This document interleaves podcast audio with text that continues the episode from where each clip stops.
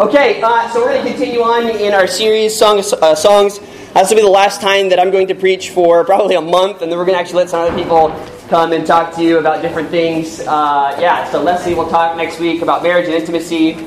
Um, and then in two weeks, the le- ladies from Jesus Project Ministries are coming by, and they're just going to tell you a little bit about their ministry, their heart, things that they've learned, uh, you know, about the character of God and doing the work that they're doing in inner city New Orleans. And that's going to be great. Don't miss that.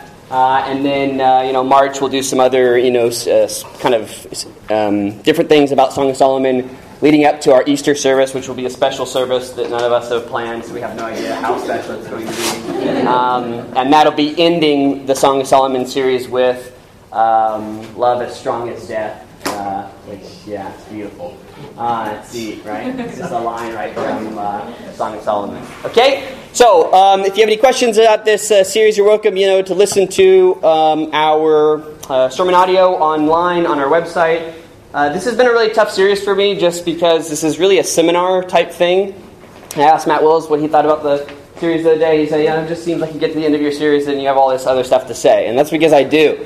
Um, and so it's really tough trying to figure out what stuff to include here and what not to. And so, again, I'll tell you it. Uh, if you really are interested in learning more about this, thinking more about this, come to our Pizza Theology on gender and sexuality on April 10th, okay? Because we'll spend an entire day doing that and talking about it. Um, and there's a lot more people that will be talking about it other than just me. So you'll get to hear a lot of other opinions and perspectives, okay? Um, so to sum up from week one, you know, we talked about gender and the role of gender. Why did God create us male and female? Uh, and just talking about trying to be really careful about going to two ends of the extreme, that there are no differences between us, which is often uh, sometimes what you know modern folks think that we have no significant differences, but also being really careful um, about not wanting to the other uh, extreme that there's some man character in the scripture that is the biblical ideal for man and a female character that's the biblical idea for female. What we see in Jesus is often a lot more of mixture of those qualities. So, what do we do with that? How do we understand that? What does that even mean? Uh, and being able to engage that and be able to talk about a lot of that uh, in healthy ways. So, that's what we talked about in week one. Week two, um, some of you don't know what we talked about, but um, I know we talked about the, the idea of attraction and beauty. And that often, uh, you know, we look to the appearance of things to tell us what is in the essence of things. Um, and God created both to be beautiful, but not both to be the same. Uh, meaning that just because something appears to be great and good doesn't necessarily mean that its essence it's a very good thing at all. Uh, we see this all the time when folks date, and they date based on, you know, appearance type factors. I'm going to go date the sexiest person I can find because, you know, we're both sexy and that's the common ground we have. Well, good for you, but that's not going to make for a very good relationship long term. Um, because your personalities may be completely different, your values may be completely different, and yet we still date like this a lot.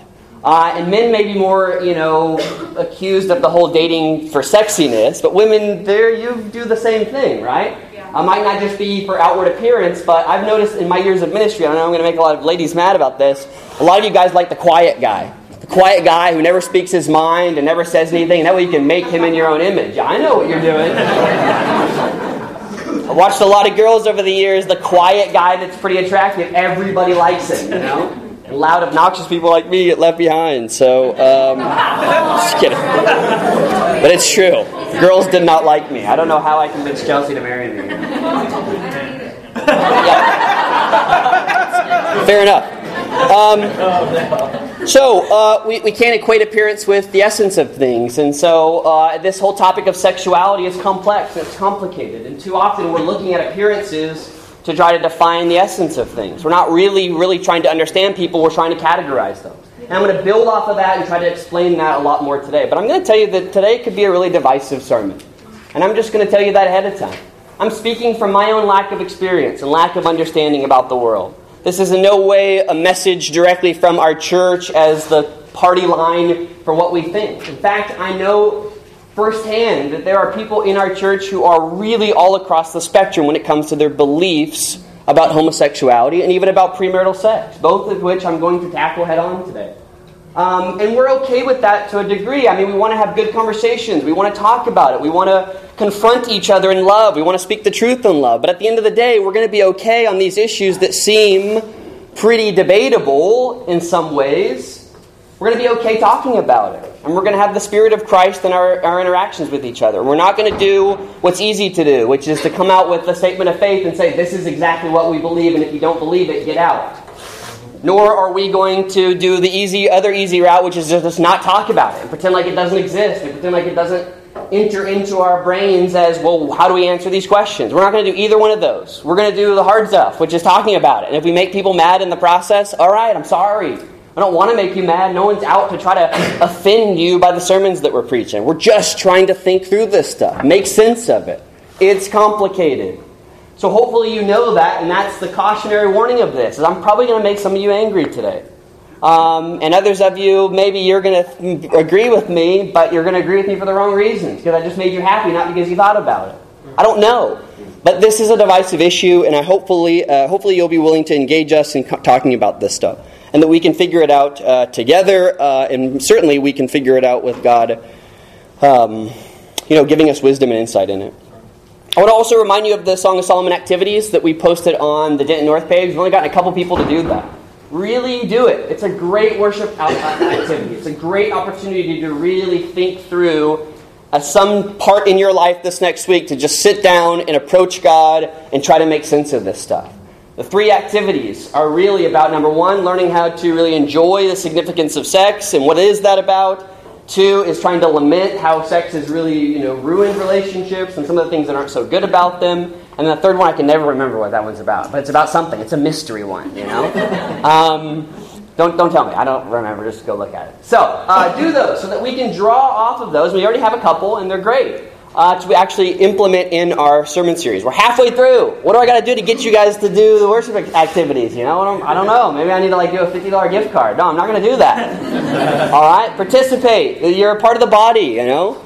Uh, you guys have so many opinions about worship, and so therefore, you know, tell us your opinions. Give us some thoughts in our forum. That's on the, the Facebook page, okay?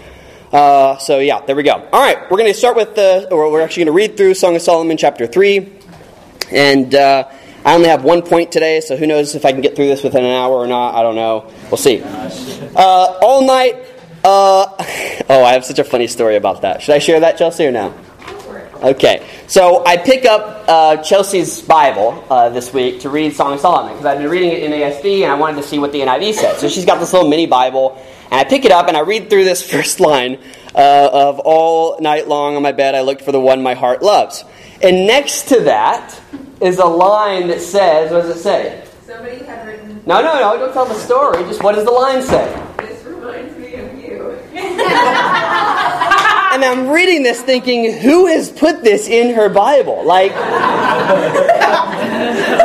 my knowledge, she hasn't dated anybody that seriously in the past. Who is speaking Song of Solomon romantic love to her? So, you know after I cursed her name, um, just kidding. I called, and of course, it's a joke by one of our dirtier friends, Autumn Priestley. Um, you know her, you know her, but whatever. Um, and so, you know, I was comforted by that. But okay, all night long on my bed, I looked for the one my heart loves. I looked for him, but did not find him. I will get up now and go about the city through its street and squares. I will search for the one my heart loves. So I looked for him, but did not find him. The watchmen found me as they made their rounds in the city. Have you seen the one my heart loves? Scarcely had I passed them when I found the one my heart loves. All right, our heart loves this guy. Um, I held him and would not let him go till I had brought him to my mother's house, to the room of the one who conceived me. Daughters of Jerusalem, I charge you by the gazelles and by the does of the field, do not arouse nor awaken love until it so desires. Hopefully, you're seeing that that's a consistent theme throughout this um, uh, Song of Solomon. So we switch gears now. Who is this coming up from the wilderness like a column of smoke, perfumed with myrrh and incense, made from all the spices of a merchant? Look at Solomon's carriage, escorted by sixty warriors, the noblest of Israel, all of them wearing the sword, all experienced in battle, each with his sword at his side, prepared for the terrors of the night. King Solomon made for himself the carriage. He made it from wood of Lebanon. Its post he made of silver, its base of gold. Its seat was upholstered with purple, its interior inlaid with love. Daughters of Jerusalem, come out and look, your daughters of Zion. Look on King Solomon wearing a crown, the crown with which his mother crowned him on the day of his wedding, the day his heart rejoiced. Whew, that's a mouthful. Okay, so lots of interpretations here, as you can imagine. Um, Iain Provan, whose commentary we're kind of basing some of our thoughts on, or my thoughts on here, uh, says this carriage isn't a carriage at all. Actually, if you would look at sort of what's being talked about here, other versions say his traveling couch, which doesn't sound near as cool. Um, that what's actually happening here, and I, I, can't really fill in all the blanks here, and so if you want to go back and do some exegetical work, you know, uh, or, or the background work, historical work, you kind of do that on your own. Um, is probably he's actually describing a room, a chamber of Solomon's house. Uh, and this would kind of mesh well with the idea, number one, that silver and gold, like they're describing in woods of Lebanon, would literally be impossible to lift up. And two, this idea of knowing how many you know, warriors uh, are attend this bedroom chamber, things like that. And rather than the carriage itself traveling, and I, I really feel bad about going into this without explaining it, but I'm going to. Uh, he's actually, Provan at least thinks that what's really being traveled here are the people coming up with their you know, incense and myrrh and all that stuff. That people are traveling through his bedroom, okay? Uh, meaning that uh, this is sort of what the king is doing one woman after the next traveling uh, through his bedroom. So you go back and read that. If you think that's the interpretation, if you're like, oh, that's just too far, uh, then whatever. You do with it what you will. But we've been taking this, the approach to Song of Solomon as being an intentional comparison or contrast between the love that this woman has for this shepherd man and the love that she's been coerced into having uh, as, as, a result of being a part of the king's harem. Okay? That's, that's how we're operating here. And so here you have these sort of two bedrooms being compared against each other, two lovers and how they do love compared against each other, um, and a whole lot of significance that, that could be drawn out of these two comparisons. Significance that we ultimately won't uh, go into because we just don't have time. So, and you know, we're not going to study through this in the way that uh, you could if you just sat with it on your own, reading through it. I'm already losing most of you who are like, all right, whatever, let's move on. Um, so, point number one, and only point I have of today. Here we go. You know, my points are like terribly long and trying to rhyme or something, and I'm just the cheesy Christian preacher guy. God made us to value each other as image bearers. Okay? God made us to value each other as image bearers, not use each other as mirror images. So, God made us to value each other as image bearers, not use each other as mirror images. This thought comes directly from my favorite TV show, The Wire.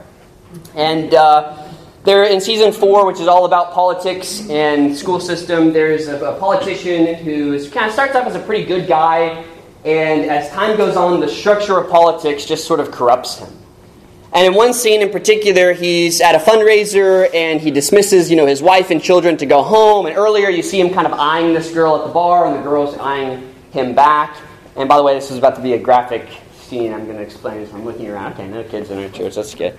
Um, and so the scene from him dismissing his mom, or dismissing his wife and uh, his kids, sorry. Uh, the next scene immediately goes to him having sex with this woman on a counter. Okay? And she's beautiful, you know, no doubt about it. But it's hard to be aroused by this scene because what's happening is so you have him having sex with this girl, she's on the counter, the mirror is behind him, and instead of looking into her eyes or looking at her, he's simply looking at himself in the mirror. And it's just this sort of awful scene where he is in this pleasurable moment, pleasurable act, and he's actually looking at himself. And of course, The Wire has such a subtle, well, this one's not so subtle, um, but profound way, I think, of talking about really terrible things that go on in our society. And in my mind, here's like the perfect example of how we've taken this really beautiful and wonderful thing and made it about us. He is literally having sex with himself, if you think about it like that. He is projecting his desires, his sense of ego, his arrogance onto this girl that he's ultimately just objectifying and using for a little bit of pleasure. All the while looking at himself in a mirror. I mean, the scene is just sticks in your brain, whether you want it to or not. Uh, just sticks in your brain. As people of God, we're made to value each other as image bearers, not use each other as mirror images. And I don't think there's another um, environment outside of sex where we do this with people, where we use them as simply mirror images to image back to us what we want out of them. Sex has been used for so long in our society to do just that. We don't see people as people, we see them as something to be accomplished, to objectify, to feel like I'm expressing myself, to feel like I'm belonging, to feel like I have a little bit of entertainment for the night. Whatever it is, we mirror back what the desires that we have and don't even look at the person that we're talking about. And so he made us to value each other's image bearers, uh, not each other as mirror images. You compare that scene to Jesus in his ministry. My goodness. He constantly, constantly came across people who nobody else saw anything good in. There was no mirror image imaging back to him anything good. It was all just bad stuff for the most part. And he had the ability to truly see them as image bearers. The centurion, who he complimented as having the greatest faith in all of Israel. Who would have guessed that one? He could have easily used this person for his advantage. See, Romans, you know, they're no good. They don't deserve, you know, what, what we, they don't really have a true faith, you know, whatever he wanted to do. But instead, he finds something in that person as an image bearer and compliments him more than any of the other Jewish people he comes across, which is just crazy, really, when you think about it. Jesus had an ability to see image bearers uh, in almost everybody came across. He used a slutty Samaritan woman to be his missionary. all of the Samaritans there. Who would have guessed? Who would have thought? Who would have chosen her? She didn't mirror back to him anything wonderful or great.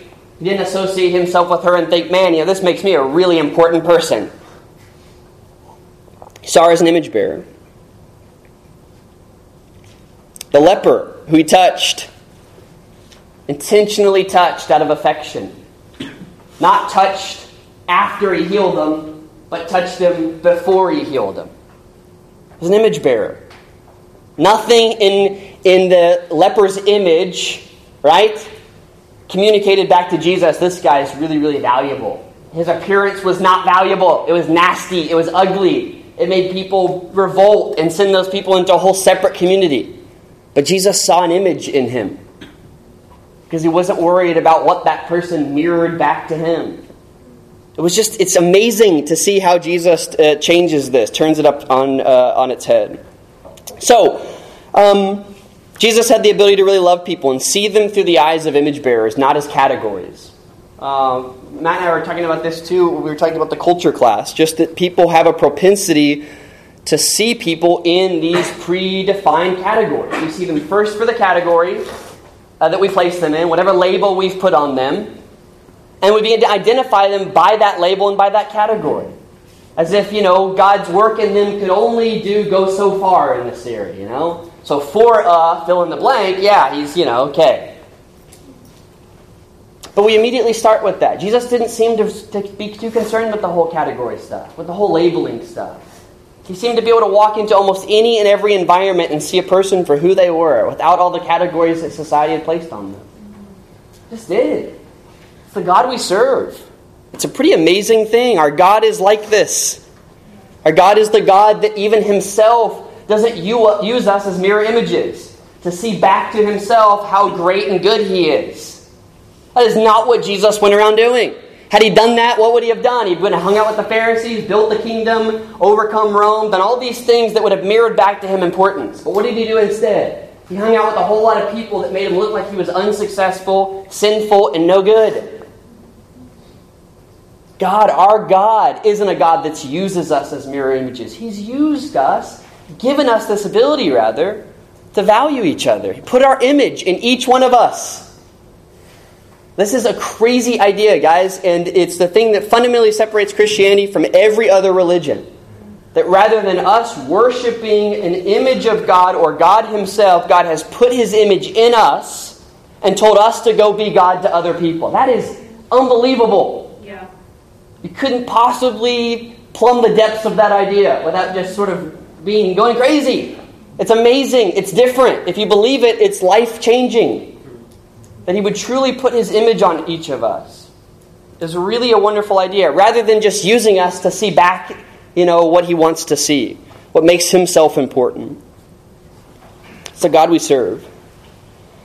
That's why I think the Song of Solomon author is talking about not awaking love before it desires. Because love has both the propensity uh, for us to truly connect with people, but it has an awful propensity for us to often use each other and call it love.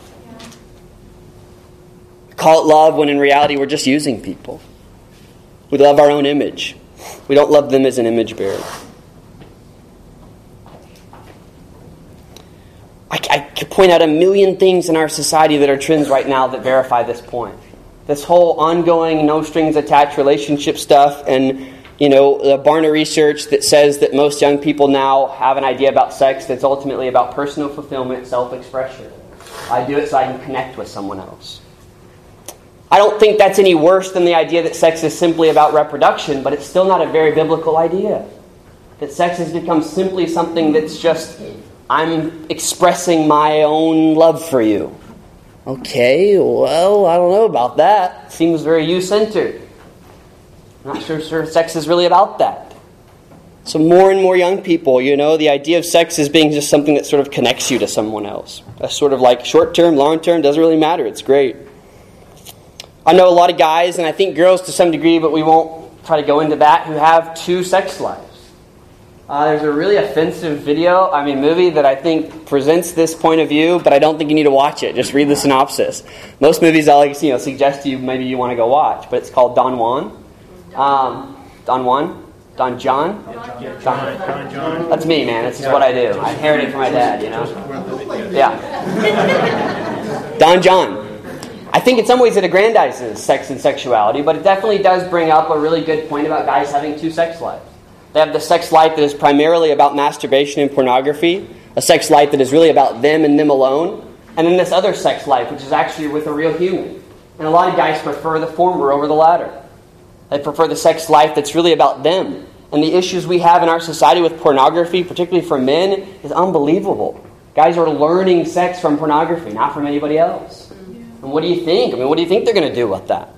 And our society, just for the most part, is kind of like, you know, half of them are kind of indifferent, and the other half are maybe pornography's not so good, so long as we, you know, maybe it's okay so long as there's no, no sex trafficking involved.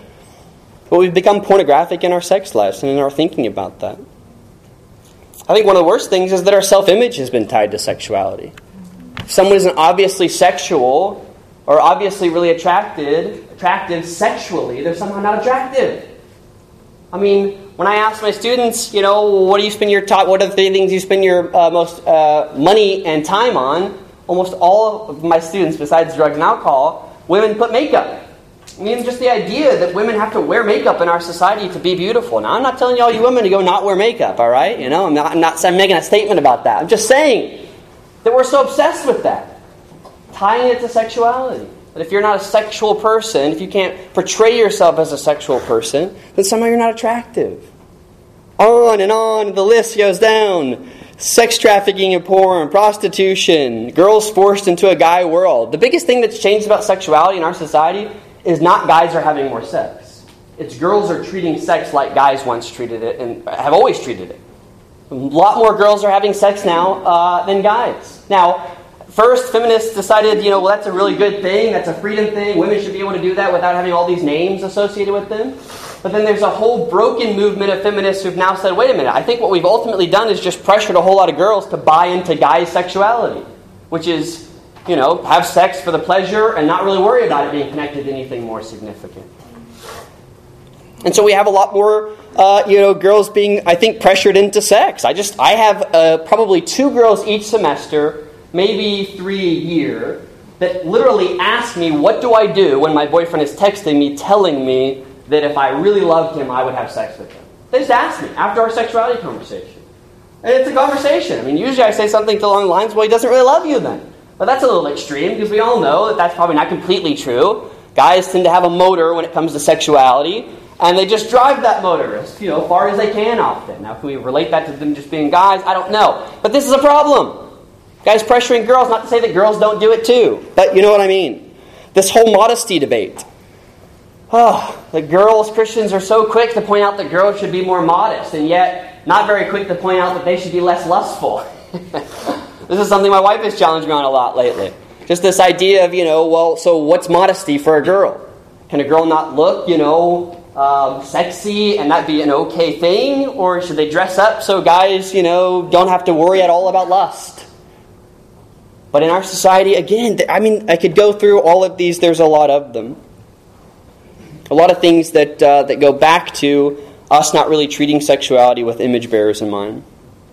So this brings up to, us up to a really uh, weird kind of problem in the scripture, and that is that we are generally uncomfortable with how little Jesus talks about sex. I'm doing a financial seminar after this, and I've got like 40 scripture references, most of which that I could just pretty much come up with off the top of my head. Because he just talks about money all the time.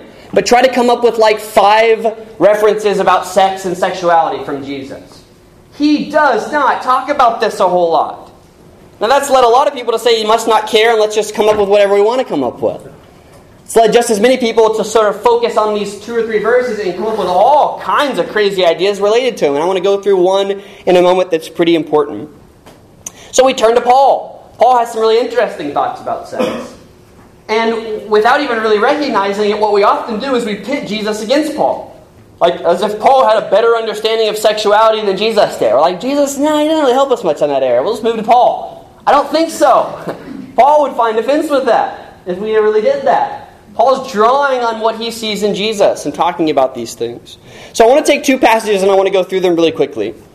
I want to give you a few primers for this conversation, though. Number one, Sexual immorality includes all kinds of stuff. It is simply a blanket term for all kinds of stuff in Scripture premarital sex, adultery, homosexual sex, sex in orgies, sex that's objectifying even within marriage.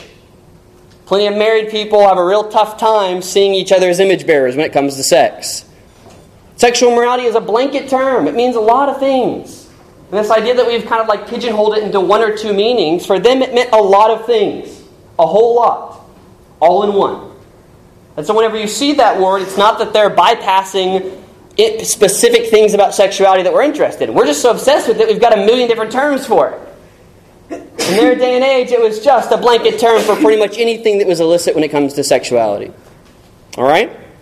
Number two, one of the reasons why we don't have a lot of really clear commands on sex particularly the negative aspects of sex, is because both Jesus and Paul affirm a marriage between a man and a woman. This marriage relationship is really a good thing to them, but, but so is singleness. They affirm both the gift of singleness and the gift of marriage.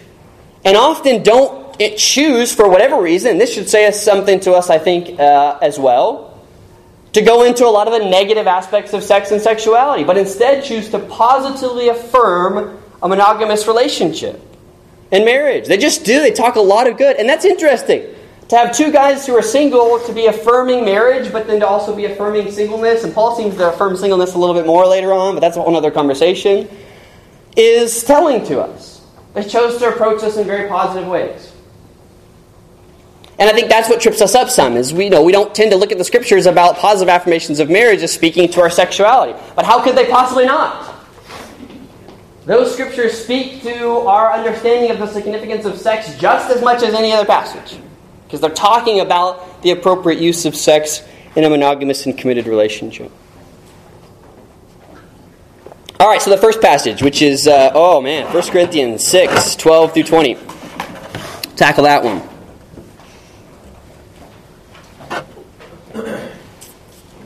Someone want to read it in the NIV? 12 through 20.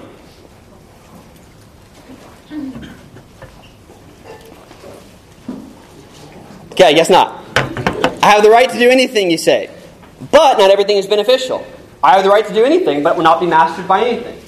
You say food for the stomach and the stomach for food, and God will destroy them both. The body, however, is not meant for sexual morality, but for the Lord, and the Lord for the body.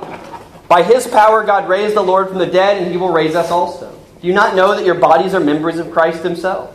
Shall I then take the members of Christ and unite them with a prostitute? Never. Do you not know that he who unites himself with a prostitute is one with her in body? For it is said the two will become one flesh. But whoever is united with the Lord is one with him in spirit. Flee from sexual morality. All other sins a person commits are outside the body, but whoever sins sexually sins against their own body. You not know that your bodies are the temples of the Holy Spirit who is in you, whom you have received from God. You are not your own, you are bought at a price, therefore honor God with your bodies. Okay, now a lot of Christians have read that as, oh, well, sin, sexual sin somehow like belongs in a category unto its own. And we've wrongly then associated sinful issues as being more important than all other issues. But nowhere in that does Paul say that it's different and more important. In fact, I would argue that in some ways what he's saying is that there's a component of sexual sin that is really primarily about a body thing, a physical thing. Whether that's that sex stays in our brains for a long time and we just can't get rid of those thoughts. Whether it's because this is a deep and, and intimate, you know, uh, communication, which is actually the word that he uses there for body, soma, between two people, and it's pretty much the most intimate bodily thing you can do with another human being. Who knows? But to say that somehow sexual sin is worse than or different from all other sins, I think is not really staying with the spirit of what Paul's saying. He's making a claim that sexuality is different in ways because it has different consequences. Yeah?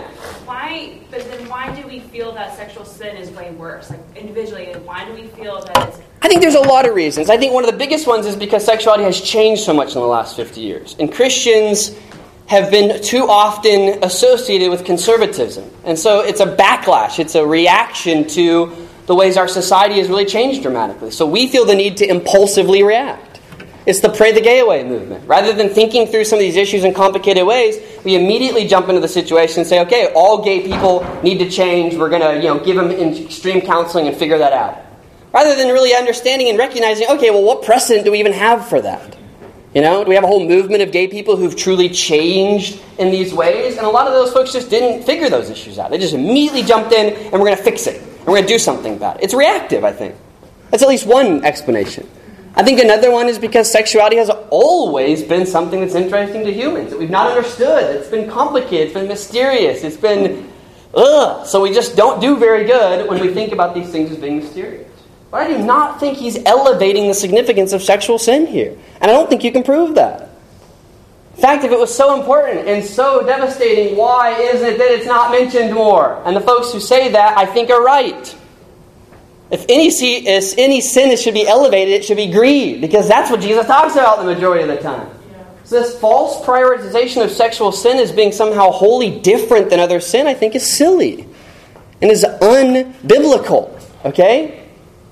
Now, does sexual sin have with it different consequences? Sure, all sin has different consequences. But Jesus himself is the one, remember, who equates lust with adultery which is a pretty big statement. Does lust, do lust and adultery have the same consequences? I would say no. But in regard to, and we're going to use this passage in a moment, what is he saying? It's we've got to kind of explore that and understand it. Any questions on that? You're welcome to ask questions. I mean, you know, you got questions, you got questions. I probably won't answer most of them because I don't have to, but. so, I think what Paul is saying here is that there's something significant about sex. That there is some deep communication, bodily communication between two people who are having sex. Now, we might like to pretend that there's not that. We might to pretend that that's not really important. But I think that's what Paul's saying here. And when I made fun of Matt a few weeks ago about, you know, liking Scott Peck, I think this is what Scott Peck is drawing on. This idea that somehow this is a deep communion of sorts between two people who like merge into one in orgasm. Okay? Sorry, you know, I'd use that word again. I apologize. But the problem is, that's only one type of way we merge. We can do this with conversational intercourse. We can do this with a lot of different ways, okay? Sex isn't somehow this amazing, wonderful, better than all other things type way to be with someone. and when somehow we elevate that as the most amazing way to connect with another individual, I think we're moving away from the biblical text on it. And we're using our society's obsession with sex and it's clouding our understanding of it. That God somehow created sex as like the ultimate experience. All right, well, then what are we going to do in heaven? Because it doesn't seem like we'll be having sex there.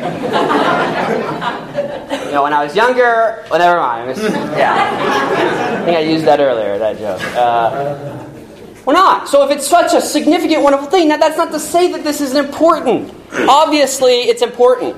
Uh, Acts 15. What are the three things that, that Paul and the elders tell the new Christians not to do. One of them is sexual morality. So obviously it's important. Okay? But walking the line between these tensions are very hard. Okay? It's very difficult for us to figure out.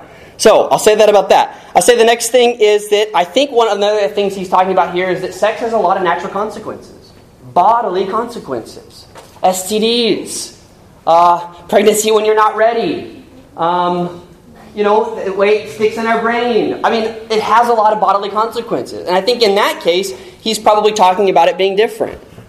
Now, we could say the same thing about like cutting and all kinds of bodily problems that we have over eating. But then again, there's not necessarily a communion between two people in that case. And I think that's part of what he's talking about when he uses the word soma S O M A. Go look it up. This word was very intentionally meant to mean bodies somehow interacting with each other. Okay? Matthew 5, 27 through 29, okay? This will be the next one we go through. Matthew 5. Yeah. 27 through 29. Yeah. Um, you said that we're using our society's view of sex, and I, I couldn't finish that. I can't either because I don't really know. Okay. I forget things like right after I say them, really. You got it, Ian? Yeah, I have a question. Oh, question, yeah. Uh, you said in First Corinthians. Yep. Um, what does Paul reference? Like when he comes up with this idea of sex, what is he like referring to back to like what Jesus said? Did he like come up with this from his own thinking, or was this like a reference to something Jesus said? That's part of what we're going to talk about right now. Okay. Um, yeah. Give me a second on that one. Sometimes I tell you that just to like avoid having to answer it, uh, but try to come back to it. I did that to you a couple weeks ago, didn't I? Yeah, that was really good. I thought about that later. I'm like, oh, good job. You did a really good job pretending like you were going to answer that later on. So that's I congratulated myself on that preaching skill that I had. Uh, okay, so 5, 27 through 29. You have heard that it was said, you shall not commit adultery.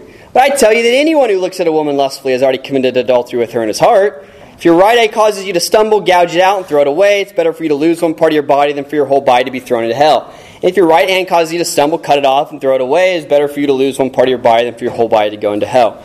Okay, uh, so you know that pretty much explains it right there. I can, I mean, you know, just kidding. Sorry. Okay. Yeah. No. Uh, okay. So number one, I think what we see here is that it, Jesus is saying that he didn't come to save uh, just this, you know, physical behavior and sinning in our behavior. He came to also change our thinking on these things, which is often tied to our behavior. But then if we change the behavior and the behavior modification changes and somehow our thinking doesn't change at all, then we're not really that much further ahead. Okay? So that if we're incredibly lustful people, um, but we've never committed adultery, well, we're good to go. And we think about this a lot. This is what's so interesting about sexual sin is itself we prioritize sexual sin. So it's an awful ill if you've, you know, accidentally kissed someone of the same sex if you have the same sex attraction. But oh, as long as you're just, you know, looking at pornography in the, uh, you know, um, isolation of your home, you'll be okay. We won't worry about that too much. As if some sexual sins are far worse or far better than others. And maybe they are. But at least in part, there's an argument here that Jesus is saying, okay, good for you that you haven't acted out on these behaviors. The problem is, your brain's still messed up. And I'm here not to just fix your behavior and modify a few behaviors. I'm here to fix the brain too, and the thinking. And on what makes you this kind of person.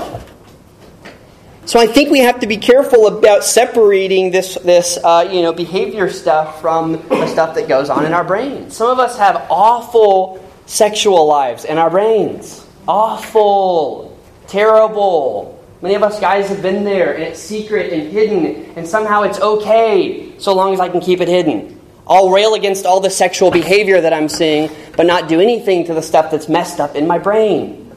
That's not okay. Jesus didn't say that was okay, so it certainly isn't okay.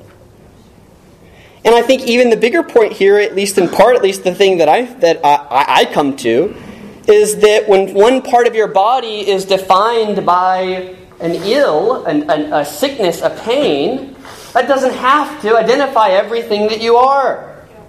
You got to figure out how to deal with it and get rid of it. And I think that's what he's saying with this whole idea of gouging out your eye. I mean, you know, people have always pointed out the fact that a guy who gouges out his eye can still lust, right? I mean, that's always like the next line, I feel like people say. Yeah, that's true, he can. Obviously, Jesus is not saying we should harm our bodies. He's saying that we shouldn't be defined by those sins in our lives that are a piece of, of who we are and what we're doing. We shouldn't be defined by them. We got to throw them off. We got to work on them. Don't let them take over. Don't let those parts of you define who you are. And I think that's really what he's talking about here, at least in part. So we circle back to what Paul was saying in 1 Corinthians.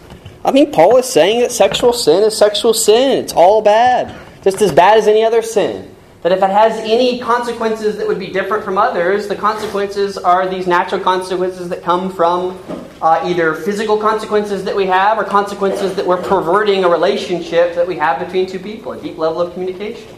But I don't think in any way is he elevating it above other sins. Okay?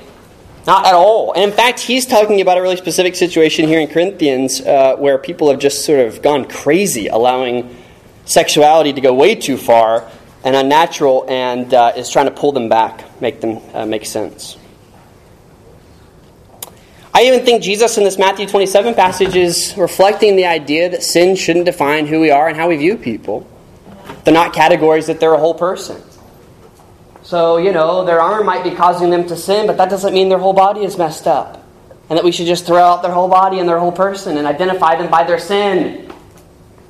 I think this is maybe hard, uh, you know, to, to re- relate here, but uh, I'm going to move on, and so I'm going to talk because we've got to kind of finish this up. Yep, I've already gone too long. Great. So, what's the significance of sex? This is the question. What is the significance of sex? Christians have been trying to answer this question for a long time. They've often come unsatisfactorily with an answer that looks a lot like societal answers. Either it's about reproduction and marriage, okay, which, I mean, okay, maybe it is. Maybe it's these survival type things that we relate to them. Uh, it's ultimately about personal fulfillment and self expression on the other end. You know, me kind of expressing who I am to another person and them expressing themselves back to me. Which is more the modern day, you know, kind of understanding and idea of it. But alas, we come back to this word that no one seems to know intimacy, right? A word that, like love, means kind of nothing. So, my best attempt at describing and defining intimacy is a merging of two people who are committed so that they don't run the risk of using each other and have each other's best interest in mind. Intimacy is a merging of two people who are committed. Guys, that involves same sex friendships. It involves heterosexual friendships. It involves marriage relationships. It involves almost every relationship that we have. We're called to intimacy with each other. We're called to intimacy. It's sort of the goal of our lives. It's not the goal we think of a lot because it's not really forefront and it's hard and challenging and truly merging ourselves with another person is really tough. And I think sex in part symbolizes that in a physical way, that merging. But I don't think it's the only thing. Conversation symbolizes that in physical ways. You know, doing stuff together. Is sex immensely more significant than me having a deep conversation with someone? I don't know. That sex is not some sure path towards intimacy. Just because a married couple is having sex doesn't mean they're intimate with each other. Yeah. They can do it out of compulsion. They can do it out of using each other and coercing each other into sex. And there's a lot of things that get messed up really there. But intimacy is a merging of two people. And it's supposed to be representative of the Trinity, I think, in most things. And I'm not talking about sex here, I'm talking about people merging. Losing the boundaries of your identity and your preferences and truly loving someone enough to where you begin to be changed by them and deeply connected by them. And where the thought of leaving them is like leaving a family member. Not in this sort of emotional way only, Certainly that's a part of it. But in a decision way. I'm sticking with this person. I'm committed to them. God's called us to that in every relationship we have. Now, not every relationship we have will be equally intimate, but He's called uh, that uh, in, out of us for, for a purpose. It represents the Trinity. This concept of the Trinity is unique among all other religions. The idea that the Father, the Son, and the Holy Spirit are somehow intertwined in community and belonging, which no one understands, and it doesn't make any sense. And the best I can get close to is God is just trying to teach us that that's our goal in our relationships with each other to be so intertwined, so as to merge our, our understandings and our preferences, and to really love people and love them deeply, and to do what's best for them, even when it doesn't seem like it's what's best for us. Okay, so where does that leave us uh, with premarital sex and gay sex? Well, those are the easy questions to answer here uh, towards the end. Can you have this type of sexual relationship without marriage? It's the wrong question. It's no different than the question of how far can I go and it still be okay. You're asking the wrong question. The Bible presents sex as a healthy thing that two people who are committed in intimacy do with each other. It's as simple as that. It doesn't mean that when you get married, your sex is going to be good and intimate, and you're going to have to work on it. But it certainly doesn't mean that just because you think you love someone and have decided in your mind that you're committed to them, that you get to have sex with them. I don't think so. Sorry.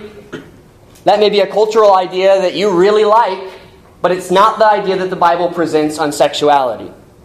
You don't like it? Deal with it. Let's talk about it. Let's figure it out. If I'm wrong, tell me I'm wrong. But premarital sex in the scripture has no place. Now, in our society, that represents probably most of you who've done that, all right? Are you forgiven for it? Is this the part where everyone gets guilty and shamed and feels like, oh my gosh, I'm a ruined person as a result? No, because God has grace for us in this. But are there some natural consequences as a result of sex and playing around with sex before you're married? Absolutely. They're going to stick in your brain. You're going to have to deal with them. You're going to bring them into your marriage. And it's going to be tough, and you're going to have to deal with it. But thankfully, God gives us grace in those moments to deal with this stuff and figure it out. But, guys, just because you decided you're in love with someone doesn't mean you have sex with them. That is not in your best interest. You have to be committed to them. And the Bible's vehicle of commitment is marriage. Marriage isn't a societal thing, it's just not. It's a biblical idea, a joining of man and wife in a union together. Okay? So it's the wrong question. Can you have this type of sexual relationship without marriage? Have people probably had sex before marriage and then gone on to have great committed relationships? Uh, duh, of course. Does that mean that we want that to be the norm? No, I don't think so. We've got to be careful here. This is a big issue in a lot of different ways. And not just for the practical concern, not just because you can get STDs or because you're going to remember that sexual experience, but because God has called us to leave this communication, this interpersonal communication, for one person and to do that in marriage. And some of that we might not fully understand. I think some of it I'm trying to explain to you relates to the tendency we have to exploit people outside of commitment. To tell ourselves that we love them so that we can, you know, how many times have I counseled people, well, I'm in love, and they go and have sex, and then alas, somehow that love ended. Well, go figure. They weren't really committed. So I think the question that we should be asking is how would sex outside of a commitment show my desire to do what's best for this person? That's a much better question. Because if you can come up with a good answer, okay. But how would sex outside of a commitment, and by in this uh, type, I'm definitely talking about marriage commitment, show my desire to do what's best for this person? Guys, I recognize this idea is so foreign to how our society currently thinks about sex. No one wants to get up here and preach a sermon on how premarital sex is no good, because that's not cool anymore. It's not fun for people to hear that. The problem is, I can't get away from the scripture uh, very, very far without recognizing that a lot of the ideas that we have in our society are just simply not biblical ideas about sex and sexuality. It's not. Yep. How will sex outside of a marriage show my desire to? Uh, uh, to show my desire to do what's best for this person. How could you possibly decide? Well, okay, I've decided. Yep, sex before marriage is it's going to do it's to do this person real good. Yep, it's going to really be a good decision for us to get into. No, we're not thinking like that. We're thinking like, well, can I get away with it? Yeah. Is it that big of a deal? Probably not. We're asking all the wrong questions when it comes to this issue in my mind. But I want I would challenge you to tell me, and if you have an example an answer, let's talk about it. Tell me how you could possibly answer that it would be good for you to have sex outside of commitment and relationship, and that's in that other person's best interest. Well, they wanted it too.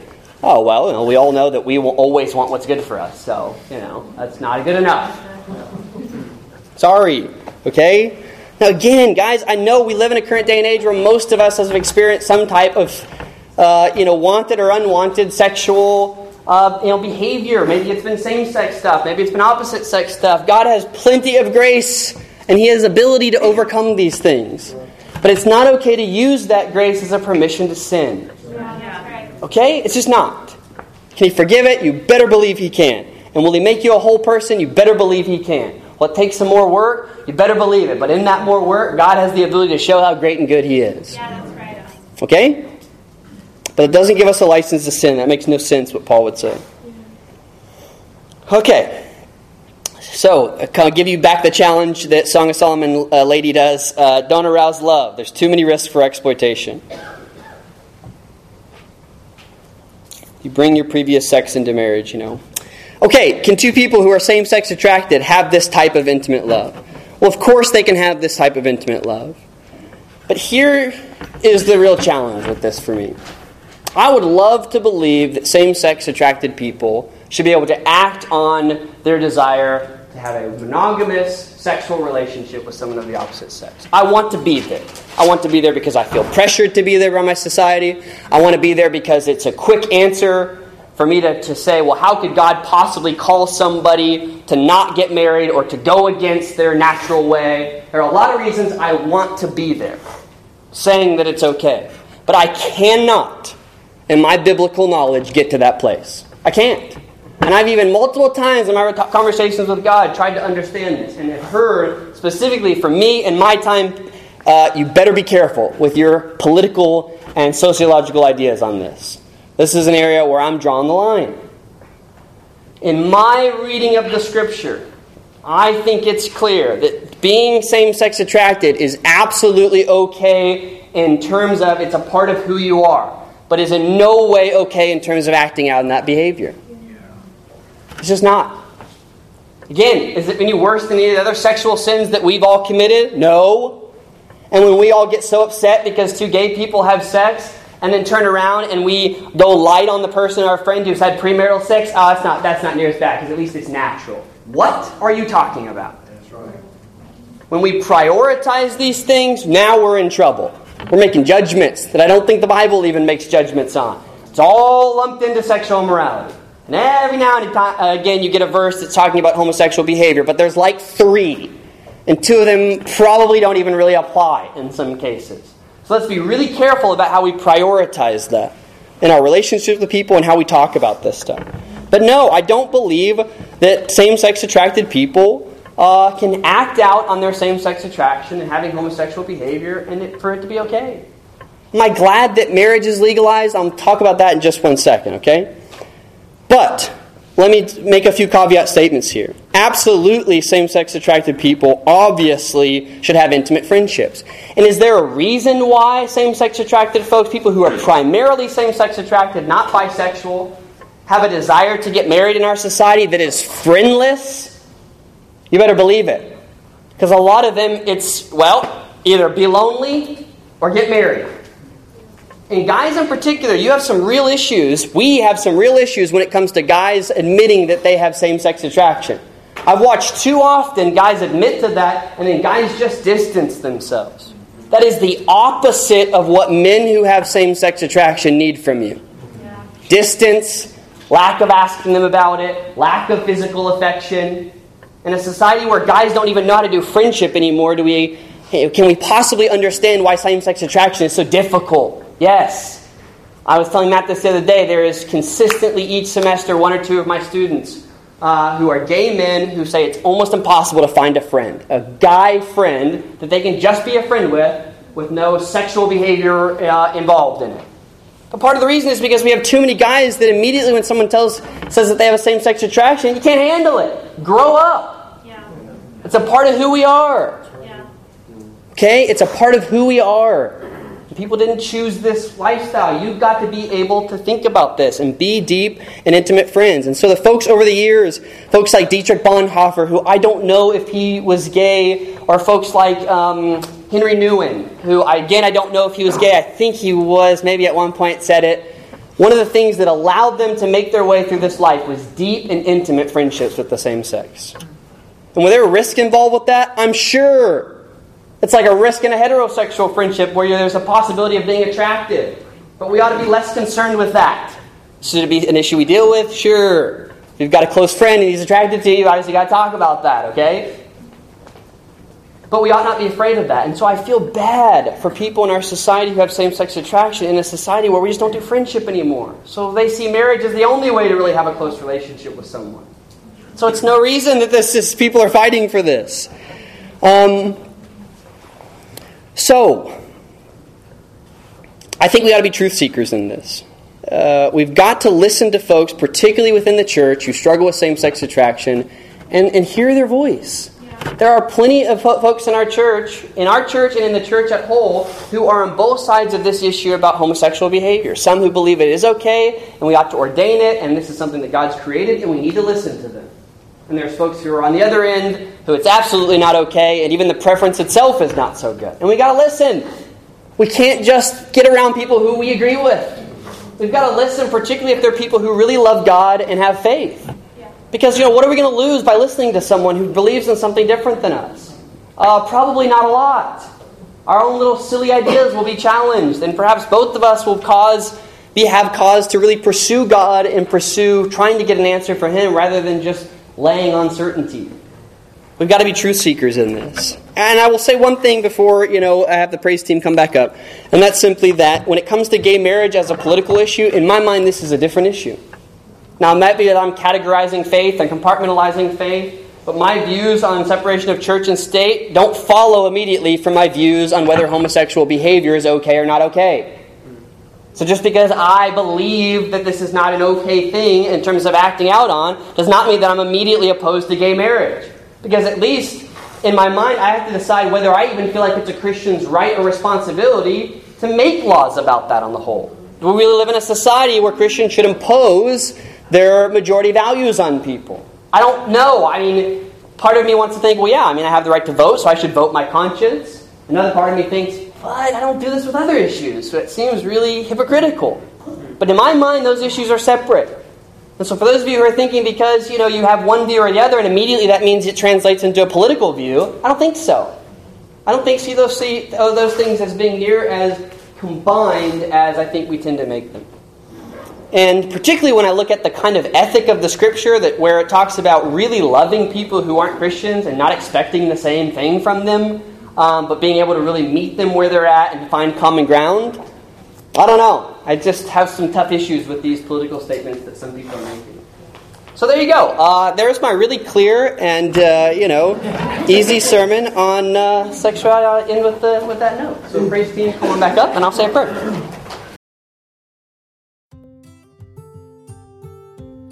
Thanks for joining us for our sermon podcast. We would love for you to join us on Sunday morning or in one of our small groups during the week. And you can get more information about that at dentonnorthchurch.com.